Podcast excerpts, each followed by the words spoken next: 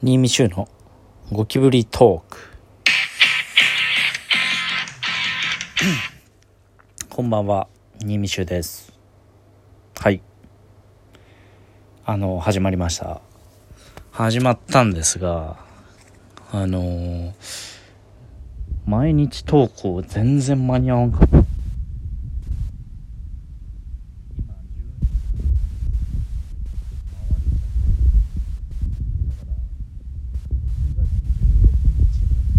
取れなかっ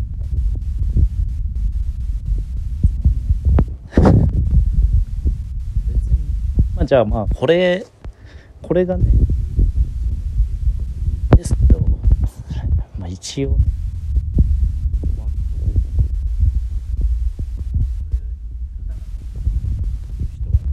ですけどなんか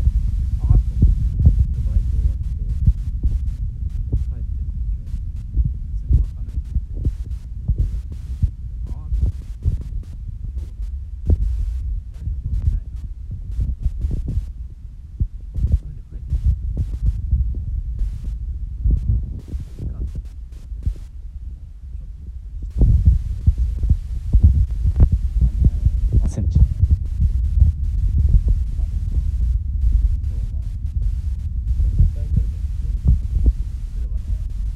数的にはまあ毎日投稿的な感じで済むかなとは思うんですけど。はい。すいません。間に合いませんでしたでも。今日は雨が降っていましてあのなんか運よく僕のそのバイト行く時と帰る時は降ってなくてなんか珍しく運いいなと思ったんですけど。このまあまず梅雨梅雨に入ったのか入ってないのかとかももうよくわかんないんですけど多分入ってないのかもしれないですね、うん、僕梅雨がいつぐらい毎年いつぐらいなのかとかそういうの全然把握してなくてなんか四季の四季の感覚があんまり乏しいというか、えー春夏秋冬のこんぐらい何月にな夏とか。夏は分かりますね。夏の時期はだいたい6789はもうどんぐらいかな、まあ、そんぐらいですかね。なんかそんな感覚でなんとなく生きてきたなっていう。本当になんか好奇心っていうものが本当にちょっと20超えてからやっと突き出してあ夏ってこういう時期なんだみたいな。あ春ってこういうあで冬はこういう感じなんだみたいな。そういうの子供の頃に考えなかった人間でなんか最近になってその梅雨とか夏にはこういうイベントがとか春には桜がみたいな。うんなんでちゃんと考えて生きてこなかったんだろうなと今になると思うんですけど。最近そういうだ四季とかそういうのについてよく考えるようになったんですけど、まあ、梅雨といえばその雨がねずっと降って洗濯物を外で干せないっていう問題になると思うんですけど僕基本その実家の時もなんですけど基本部屋干しが多かったんですよね。よっぽど晴れてないとまあ外に出さない家だったんですけど。でそれをやるとどうなるかというとあのなんか戻り臭戻り臭っていうかなんなんかね生乾き臭みたいのが服からしたりあとまあこれタオルに多いんですけど臭いんですよね。やっぱり部屋干しだと。どうしてもなんか変な匂いするで今部屋干し用の洗剤とかもあるんですけどまあそれを使ったとってタオルだけはなんか臭くて。でまあその朝まあ寝癖直しのために頭にシャワーぶっかけてで顔も洗ってでいざタオル取って顔拭くと顔が臭くなるぐらいのその戻り臭がしたり。でそうなるともうそのタオルは捨てた方がいいのかどうなのかっていう問題なんですけどなんかお湯とかであのその漂白剤みたいのをかけたら戻るっていうのはあるのでそうなったらねワイドハイハイターとかでそういう風に戻してやるっていうのの繰り返しなんですけどで今今はそういうねあの先ほども言った通りその好奇心とかそういう調べる力ネットとかを駆使してその自分でまあ一人暮らししてるわけですからそういう解決策をね導き出して自分でやることができるんですけどその実家暮らしの時のそのまあ小さい時とかはもうそのね問答無用でその臭いタオルをもう使ってたわけなんですよ。今はもう臭かったら洗うとか捨てるとか選択できるんですけど小さい時はねもうもうなんか臭いなぐらいにしか思わなかったんですけど。でそのまあ梅雨のそういうジメジメした時の思い出で今でも思い出すのはそのそのまあ梅雨なんで外で遊んでて友達と。すごい天然なね友達でまあそれまあ過去にも言ったかもしれないですけど天然っていうかまあちょっとあのバカっていうかもう愛愛するべきバカだったんですけど魂っていう字を鬼って呼んだっていうエピソードがあるんですけどその子は。もう中学生とかね。